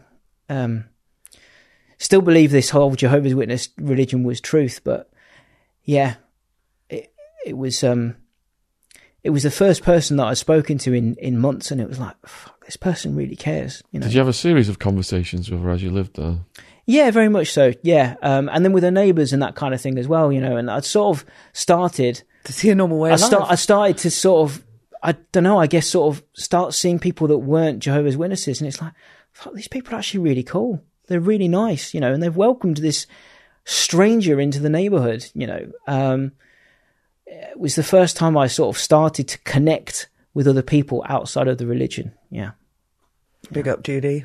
Were, Yeah. they, were those people like asking you about your belief system? No, because they just weren't, you know, it was just because that's what religion should be. And people sort of, you know, some people I'm sure sort of think that I want to see this whole religion be brought down and people to stop believing it. I don't. I, you know, people should be entitled to believe what they want, want to believe. I want to see them reformed and stop this awful behaviour that goes on every day. Um, but they they were just interested in me. You know, they were interested in me and what I liked and what were my hobbies and you know that kind of thing. It wasn't about, hey, do you believe in God? You know, Yeah. yeah, So, would you say this is how, in your words, Pandora's box opened to the? yeah. Yeah. And it was that it. You know, there were so many things going around in my head. So many things going around in my head. My own sister shunning me in the street. This blind person that would challenge me on my beliefs. These people that are actually really nice. What is going on? What uh, you know? Is this is this really God's religion? You know, when this is how I am feeling, is this God's way? Is this God's punishment? Because if this is God's religion, I don't want anything to do with it, mm. you know. And it was at that point I started going, okay, well, if I'm going to go down this rabbit hole, and it or, or equally, if I if I'm going to go back to this religion, I better make sure it's the true one. And so, for the first time, I asked a question outside of the religion, and you know, big up to all you ex Jehovah's Witnesses because you now own the internet when it comes to this. Because at that time, obviously, the internet was there. YouTube was, you know, was was just started coming on the up, and people were making videos, and I'm like, these guys have experienced the same thing. But then you start learning about Jehovah's Witnesses and the dark secrets that they have, the way they cover up child abuse, which is something that you've obviously spoken about on your podcast before. It's a thing. It's serious. It happens. Um, your the the way that you know they've um, covered up the dealings with the UN, the way that they've um, uh, their their failed prophecies. I mean, we were talking about Armageddon earlier. They've predicted Armageddon is coming in 1914. Rutherford predicted it was going to happen in 1925, and then um, it was also predicted by Nathan Knorr it would happen in 1975. The scriptures clearly state, state in Deuteronomy if somebody preaches a prophecy in the name of Jehovah and that thing does not come to pass, that prophet must die. That's what it says in their Bible. And I, bearing in mind, I'm still a Bible believer. You know, I, I mean, I haven't thrown the baby out of the bathwater. You know, at least at least that's how I would have deemed it then anyway. So I'm like, well, these guys have given false prophecies before, and they're doing this, this, this, this, this, and this, and I'm like, I can't square this. And so now I know I can't return to this religion. I know too much. I can't go back in with a clean conscience. It was at that point I was just like, no, no more. I, I am not going to rejoin. What was You the first fact crunching piece of information you Oh. acquired, I guess? it was it's difficult to say because I think it was one domino falling over and then the rest of them, you know. Um, but I think for me it was probably the lack of love. I think out of everything, it was the lack of compassion from elders. It was the lack of empathy for people. Um, that's what I think for me was the thing that probably f- was the first thing, and then everything else would fell off the back of it. Were you able to communicate this to your parents? Hmm. I went round to see them. Bearing in mind that they they knew I hadn't attended the meetings for quite some time. I called them and said, "Look, you know, I think I need to pop round and tell you why." And I sat down with them and I said, "I'm never going back." I said, "I'm never going back." To which they were heartbroken, and my dad stood up and he said, "Well, you'll die at Armageddon," and that was it left, closed the door, and that was it. Because they knew that was it for them.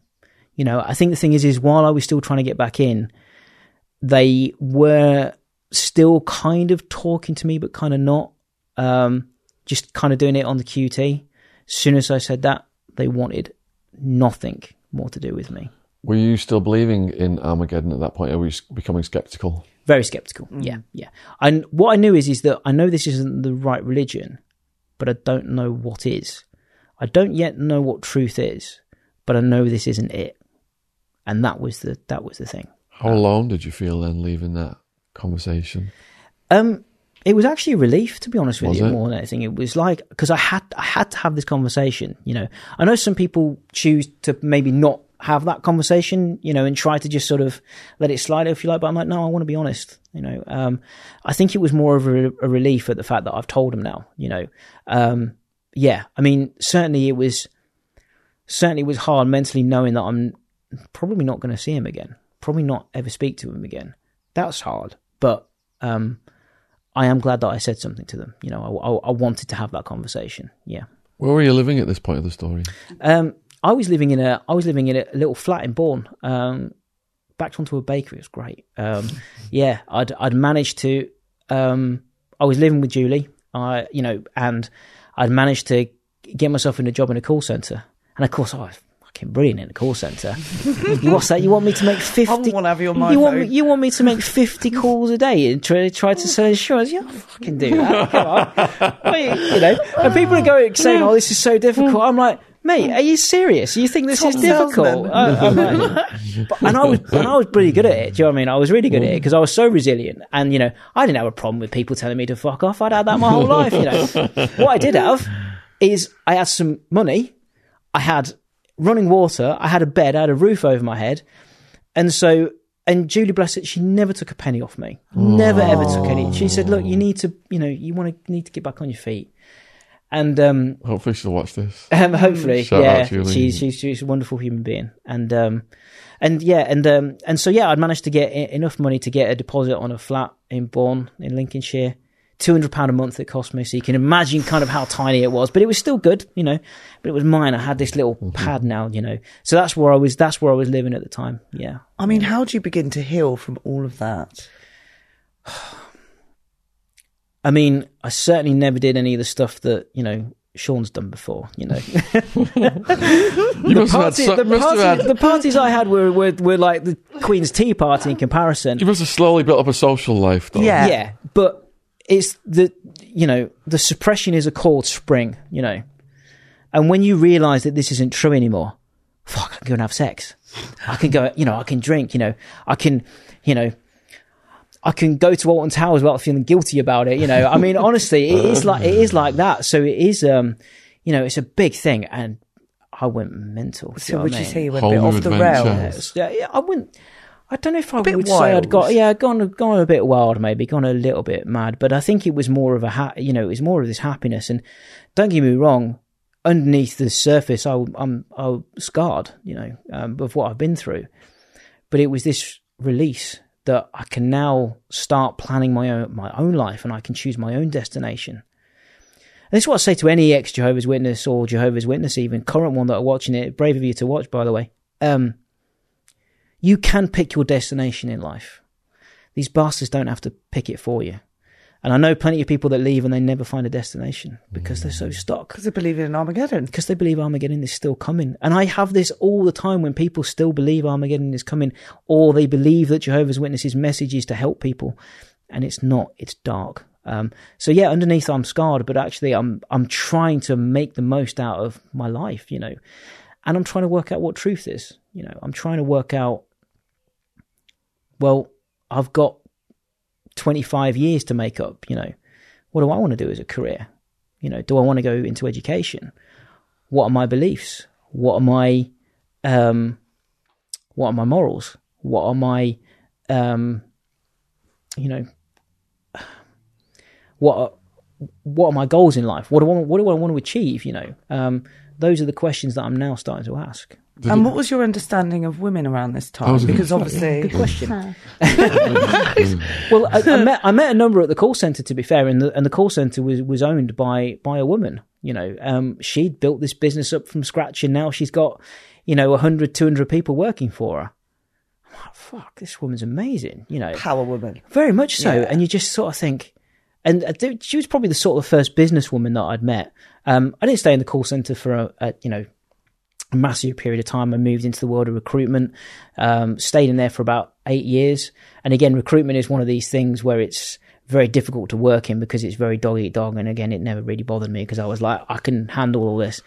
But the leader of that again was uh, was again was a woman. You know, um, So being raised in And- a patriarchy then. Did that mess with your head a bit? Yeah, very much so. Yeah, but in a really good way uh, because now my mind was open.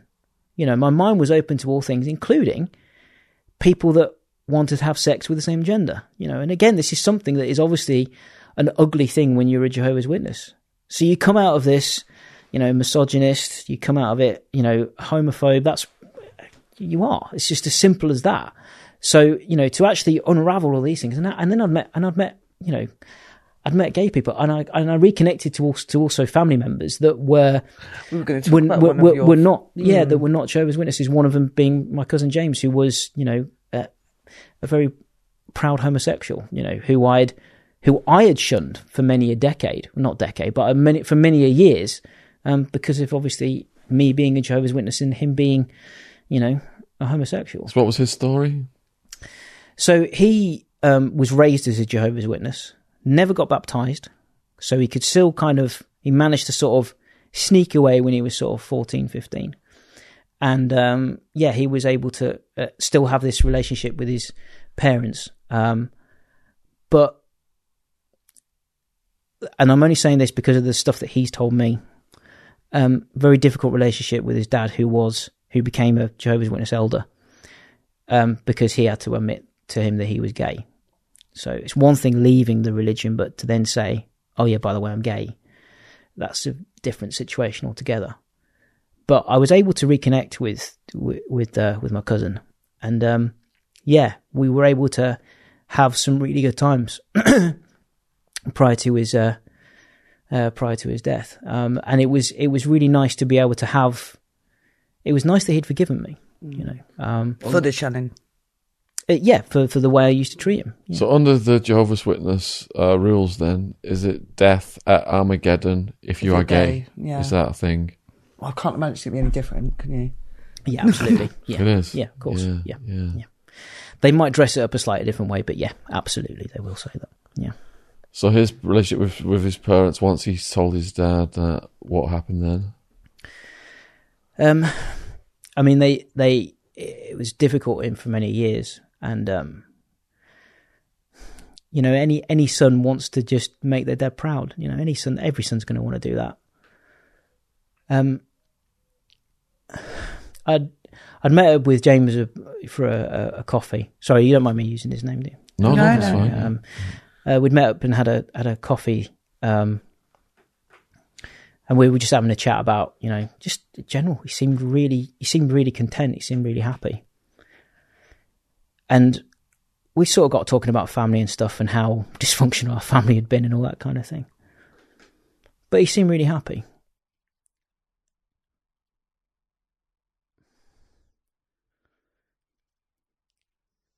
He, he wasn't underneath you know, he just wanted to be accepted by his father. That's all it was. He just wanted to be accepted by his father. And he he was living in Brighton and Brighton obviously being a, a you know, a place where he could express himself. He'd had a, a conversation with his uh, with his dad that night. No one really knows what was said. But the next day his body was at the bottom of a cliff. Oh my god. and it was it, it was torture for him you know i mean all of this stuff that i had felt he had obviously felt as well probably suppressed even more because of his oh, you know because of his situation and i remember getting the phone call and you just die inside you know and what made me really angry really angry at his funeral he had a Jehovah's Witness service from his dad. up. And I'm like, and my auntie Pat had to hold me back because I was ready to go and lamp him. Because I was like, this is what has caused this. Do you not realize? Are you that, are you that deranged that you don't think that for one second that the treatment that you gave him has not affected him mentally?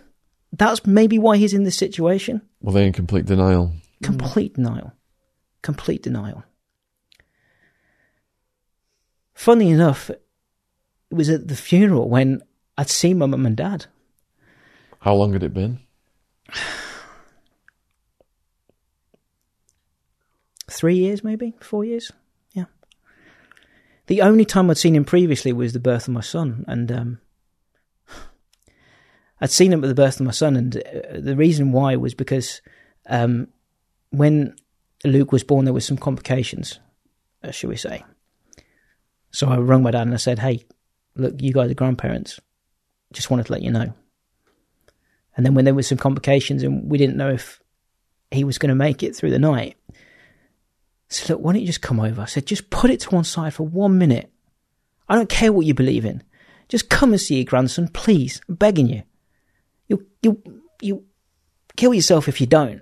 You know, probably the wrong thing to say, but anyway. But this is this is reality. This is reality. My dad said, "Well, if that is the case, would you mind waiting in reception while we go to see him?" So we haven't got to see you. I'm like, "You've got to be kidding me." Anyway, they did it on the QT. They came and saw their grandchild. I'm really glad they did. To be fair, Yeah. and yeah, yeah, I didn't have a conversation with him until see James's funeral. Um, what, how did that Yeah. conversation turn out? I was distraught. James was, you know, I mean, we I wouldn't say we were, you know, we we we certainly weren't, uh, you know, inseparable or whatever. But he was certainly a good friend to me, and you know, someone who I respected dearly, and um, like any father would, you see your son in a state where I was obviously feeling very emotional. You want to get to him. You want to comfort him. 100%. And he couldn't because of the religion telling him that he's not supposed to. So he didn't. That broke my heart even more because I tell you, if it was my kid, I'd have been pushing them all out of the way to get to you. But he obeyed. We then went outside and then he tried to put his arm around me and I pushed him away. I said, Dad, you can't, after all of these years, pretend that you care. And that broke his heart. But in that state of emotion, that's how I felt. And people ask if I regret saying that. I, I don't, because that was the truth, you know. And it's all very well sort of saying that, you know, you know, these people are victims. I do understand that. I do appreciate that Jehovah's Witnesses are victims. They are. But at some point, you've got to take responsibility for your own actions. And he had a choice there. He could have pushed these people out of the way and say, no, I'm going to go and comfort my son. And he chose not to. He wanted to do it on the QT. And that is what made me angry because it was like, yeah, this is, you know, yeah. So yeah, that was, that was difficult. But yeah, that was the, that was the, the last time I'd seen him. And, um, yeah, so yeah, that was James, that was James's funeral. And that was, that was, um, yeah, it was very difficult. So And, that was the last time you've seen your father? yeah, Oh, wow. Yeah. Because we can go on to where he is now. Hmm.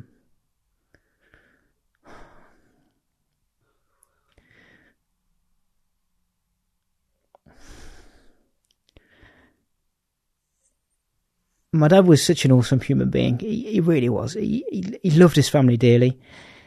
He was a hard worker, a really great businessman. You know, he owned various property and that kind of thing. Was a bit sassy. You know, stood up to people when he could. Um, he was my hero. You know, and he did everything he could for me, everything he could with the power that he had. But he had the shackles on of the watchtower. You know, that's what he had to the point where he couldn't console his own child at a funeral, you know? And mentally, he was going through hell. He was going, he was going through torture, you know? January the 2nd, 2000. and uh, what would it have been? 2016. S- Ring the doorbell from the coppers half past two in the morning. They say they found his body in the lake. He'd left his his wife and child in, in a house and and um, got into his car. No phone, no wallet, nothing. And he drove his car to a, lake and he jumped in and it it frozen to death. Oh my god. Dog walker found his body the next morning.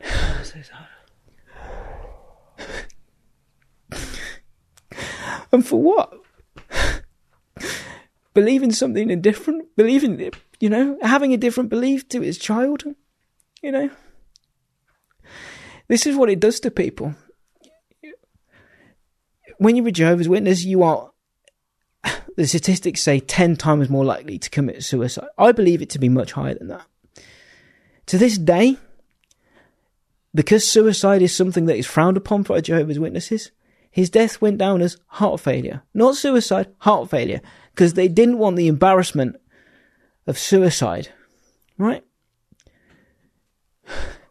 Can we just take a moment to remember this great man? Of course. You know?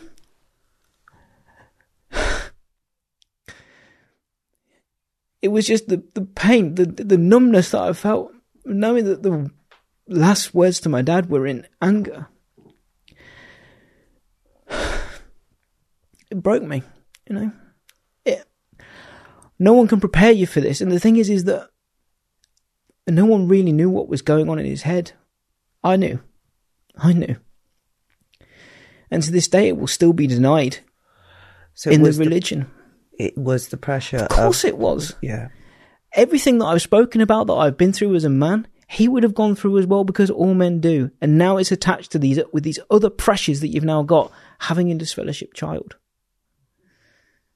And where does the blame get put? Me. Because I'm the I'm the one who's chosen to leave, you know. And this is the thing, and this is what I've always been told. You're the one that chose to leave, Jason. You're the one who brought this upon yourself. Um I remember going to his. Um, I wasn't allowed at his wake. My my mother told me I wasn't. I, I wasn't welcome, so um, I didn't go to his wake. I wanted to, um, but I wasn't allowed at his wake.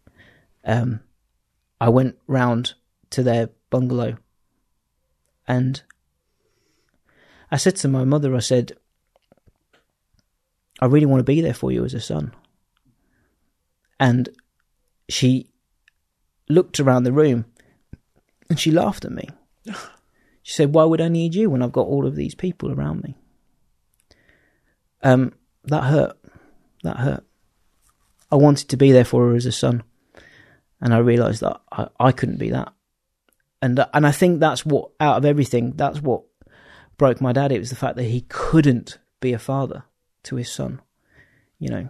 And these were you know, I say, me and growing up, me and my dad were best mates, you know.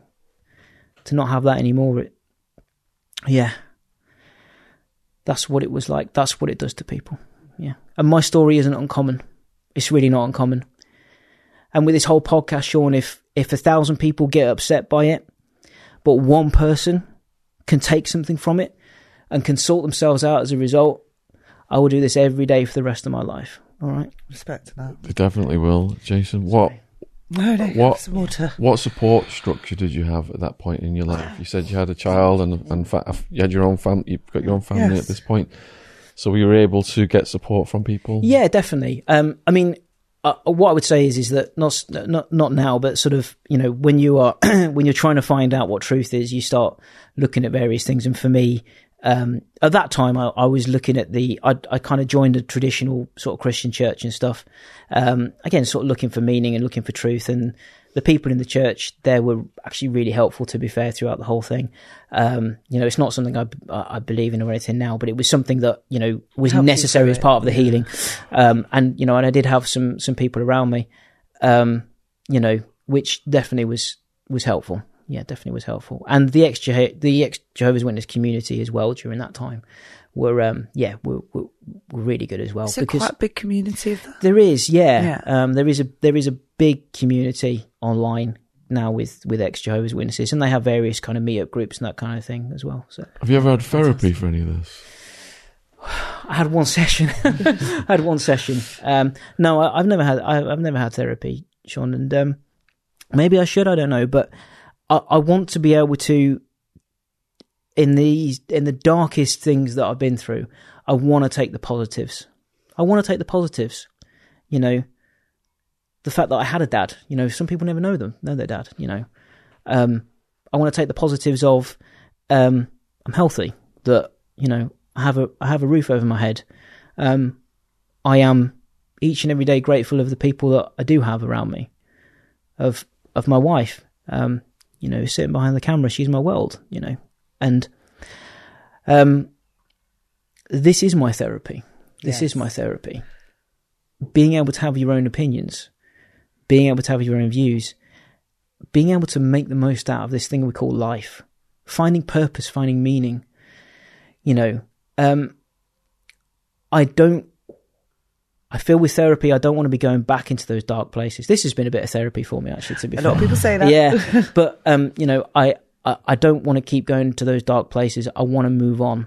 I don't want to be known as Jeho- as Jason Thickpenny, this ex Jehovah's Witness who is scarred and who and who goes around banging a drum telling people not to join.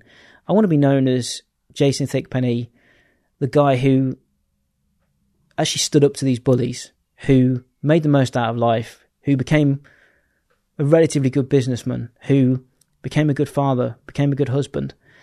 I don't, I don't want to be known as this guy who just went to therapy to heal with his all of his wounds, and that's no disrespect to people who do, and I think it should be done. And maybe I should get some. I don't know, but certainly I don't feel as though at the moment it's it's something I want to I It's want to go. very down. personal journey, isn't Yeah, it? very much so. Yeah, Yes. yeah, very much so. You got an amazing, brave spirit, Jason. Definitely. So I'm, uh, you know, the people watching this, what what do you want to say to them? I, I imagine there's some apostates out there. Yeah. Um, I think for any ex Jehovah's Witness that is listening, I would just say go and make the best out of your life. You know, you've got ample opportunity now. Hopefully, you've still got many years left in you, and you can go and be awesome, you know, and whatever it is that you've been through, you can still do it. You don't have to let these scars or these burdens hold you back you can achieve in life whatever the f- you want. So go and do it. Stop having this as a, and I'm not saying this is not, a, you know, it's a, it's not a good reason to not move on, but don't let it, because all you'll do is you'll be letting them win, you know, and don't accept shunning. When I see Jehovah's Witnesses in the street now, I go and talk to them, particularly people that know me, and it makes them feel really awkward. I can tell you that. It's brilliant. Take the power back, you know. Why are you accept you don't believe in them anymore? Why are you accepting their shunning? I don't. You know, I don't I don't accept your doctrine. So I don't I don't have to let you shun me. And it's brilliant. When I when I walk into into my my old neighborhood now and I see them on the street with their trolleys, it's like I'm parting the Red Sea. They just disappear when they see me. And that is invigorating because you're taking the power back you know, and it's not something that they should have ever owned in the first place. So don't let them. Amen to that. So No yeah, that's what I would. That's what I would say to the ex. And you was able to get the car that your dad always wanted. Yeah, the uh, 911. Yeah, well, the bu- business sort of took off really well. I started my own company. What, four sorry, years what is ago your now. company? I mean, I've got I've got a few now. To be fair, so I, I started you. a uh, so I started a I started a model railway company. It's something that me and him always had a passion for. Um, so I started a model railway company. Um, have you ever done an escape room before? Yes. You know that so yes, so I built some escape rooms. Um, Oh, you have? Yeah, yeah. One of them being in the back of a live ambulance. First one of its Wow, kind. where's this? In Leicester? Yeah, it's in Leicester. I can my drive it. I can bring it up. Bring it up. That Um, would be amazing. so yeah, but and businesses did did really well. And my dad always wanted himself a 911. That's what he always wanted. Never he- and he once got lent one, but of course he had to be held back, of course, because you're not supposed to have material things. And so an opportunity came for me to buy one. I paid myself a handsome dividend, and I bought this Porsche. Um, and I just remember, and Eamon, my wife, will tell you the same thing. There's this lasting memory I've got of it when we had the roof down. And we've got Queen, you know, one of the most, you know. What, I Want to Break the- Free? No, it was uh, "Don't Don't Stop Me Now." Um, Yeah. And it was just like there is nothing more appropriate right now, particularly coming from somebody like Freddie, you know, who would have been detested. You know, just turn it up into full blast. We'd had the roof down, just drove it like a eh, obviously legally sp- legal speed ish uh, to, to, to, to the coast, and it was just like you know what it, it was. I only I only really bought it to be honest with you because he wanted one. It was almost kind of a little bit of a nod to him, really. To be fair, um, I sold it about a year later because it was I didn't really like it. But um, but yeah, it was just it was just sort of a bit of a feather in the cap, really. To be fair, and I guess that's the thing. And you know, I know deep down he didn't believe this to be the true religion. I know that deep down, and I guess it's I want to do what would have made him proud, you know, and and uh, and yeah, I guess it's I guess I still probably leave leave my life a little bit like that. Yeah. I think it's fantastic. Oh, thank you. Thank you. He's definitely proud. The big question in philosophy: What is the meaning of life? The journey is everything, you know. Um, I think meaning of life is different to different people, but for me, the meaning of life is not the destination; it's the journey. Often, the um, destination is going to be really disappointing. I mean, have you ever been to Disneyland? It's probably not that great when you go. You know, uh, I mean, you know, sure more than anyone, you know, mansions and all that kind of thing. It's it's about the journey and it's about the people that you're in.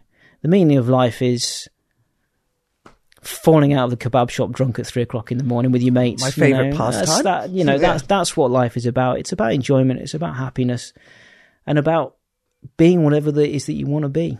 And driving really fast to Queen. that sounds like our car journeys, doesn't it? Having a powerful female co-host who shuns me on occasion. yeah, it, yeah. So, um, so yeah, I think meaning of life is different for different people, but find a meaning, find a purpose, because without it, nothing will drive you. Without it, Oh, you might be lost. Yeah, Yeah. absolutely. Amen to that. So people brilliant. watching this, then Jason, perhaps apostates and stuff, who maybe want to reach out to you or follow you on your socials. Yep. Could you tell them where to find you? We will we will add those links below the video. Uh, I have a YouTube channel. Um, you know, I don't post that much anymore, really, to be fair, and they're not kind of high production or anything. It'll just be as and I when. think you should. You're a brilliant Oh, speaker. bless you, thank you. Yeah, an amazing speaker. and um, so yeah, you can find me if you just if you. I've got a very unique name, Jason Thickpenny. So if you find me on YouTube, if you find me on, if you Google me or whatever, you'll find me. It doesn't matter. Um, and yeah, I would say probably best communication is probably Facebook because that's where I tend to, you know, tend to do a lot of stuff in there. Um, so yeah, um, they can find me. if people want to book an escape room, how do they do Yeah. Uh, escape-colville.com. Have you Yeah. been to one? No, do you, does They do you- are great Do you fun. supply these across the country? How does it work? Uh, only only my local area, but like I said, we've built one in the back of an ambulance which I you think can that's drive. yeah. Um, so so yeah, so uh, so they we, we do kind of corporate events and that kind of thing and stuff as well. So, uh, We'll, so we'll be doing that on our staff do. I might have flashbacks to Arizona. Oh, yeah. Do you know what there is? Get me out of here! Yeah. Is Yeah. it like a World War One? Because that's what I've done. It's like a World no, War Two. uh, I mean we've got we've got various ones to be fair. So we've got one where you um are in a police detective office. You'll so you'll be great at it to be fair. Shane. So uh, so yeah, and you've got to and you've got to you've got to basically find your way out of it. And then we've done this one, like I say, in the back of a in the back of an ambulance where it's called Jane Doe, and you have to guess who the patient is by looking at various clues around this ambulance and solving various puzzles to work out who this individual is. And only if you guess it right will you save her. If you don't, then Wow. And that must have been so fun to design. oh, it was Yeah. great. I mean, uh, it was it was it's, that's the whole fun of it. To be fair, um, so so yeah, and then we we're about to release one which is played in complete darkness.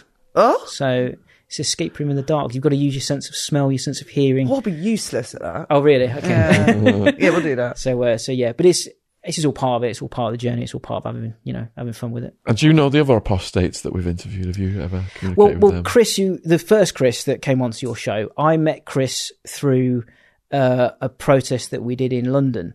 Um, and funny enough, I didn't know Chris was coming onto your show. To be fair, but I've been an advocate of your podcast for many a year. So when I saw him up there, I was like, "Wait, oh, that's cool."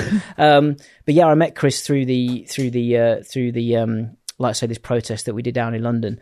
Um, I didn't know the other Chris who came on. Chris to you on the, oh, I mean that was. I mean that's an amazing. story was, yeah, I mean well, harrowing. dark story and difficult to listen to, but yeah, um, really He's a great brave, guy. brave guy. Um, you know, so so yeah, th- so yeah, I knew one of them, but not the not the other. Yeah, Yeah, so stay tuned. We'll add those podcasts onto this one if you want to keep stay tuned and watch the other apostate interviews. And if you want to reach out to Jason, all of his links will be in the description box below the video.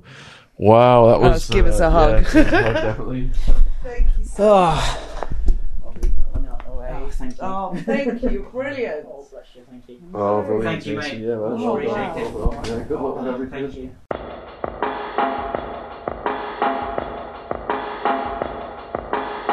Here at Boomer and Jen, we offer a wide range of organic or recycled clothing. We all know our planet is important. We only have this one, so it's vital that we all work together to slow down and reverse the changes to the environment. Whilst we all know that big industry are having a significant effect on pollution, here at Boomer and Jen, we believe that if we all make small changes, we can do our part. Fast fashion causes detrimental effects to the planet. Not only is nearly 20% of global wastewater produced by the fast fashion industry, but there is a considerable amount of fast fashion ending up in landfill. So let's move away from fast fashion items that are only worn once or twice and start wearing extremely comfortable, durable, and environmentally friendly clothing and ethical jewellery. Boomer and Jen was founded in a quiet town in Devon in 2018. It has now gone from strength to strength as the world is becoming more aware of the current climate situation, helping our customers to buy sustainable, quality clothing. All of our products are fair trade and registered with the Global Organic Textiles Standard Association. Check us out on organiccottonclothing.co.uk. This podcast is sponsored by Gadfly Press. We are proud to announce the publication of The Girl Gambler, a young woman's story of her escape from gambling addiction. The story of a young girl's entrapment in gambling addiction, the true advert for problem gambling and how it controlled her every movement, every thought, and almost took her life. How the guilt and shame that go hand in hand with addiction stopped her from reaching out for help for eight years as she didn't feel it was okay for a young female to be a problem gambler. How she believed it was a male dominated problem and how eventually she did find the tools that enabled her to become free of her addiction. Available worldwide on Amazon. Link in the description box below this video. Thank you for supporting our sponsor.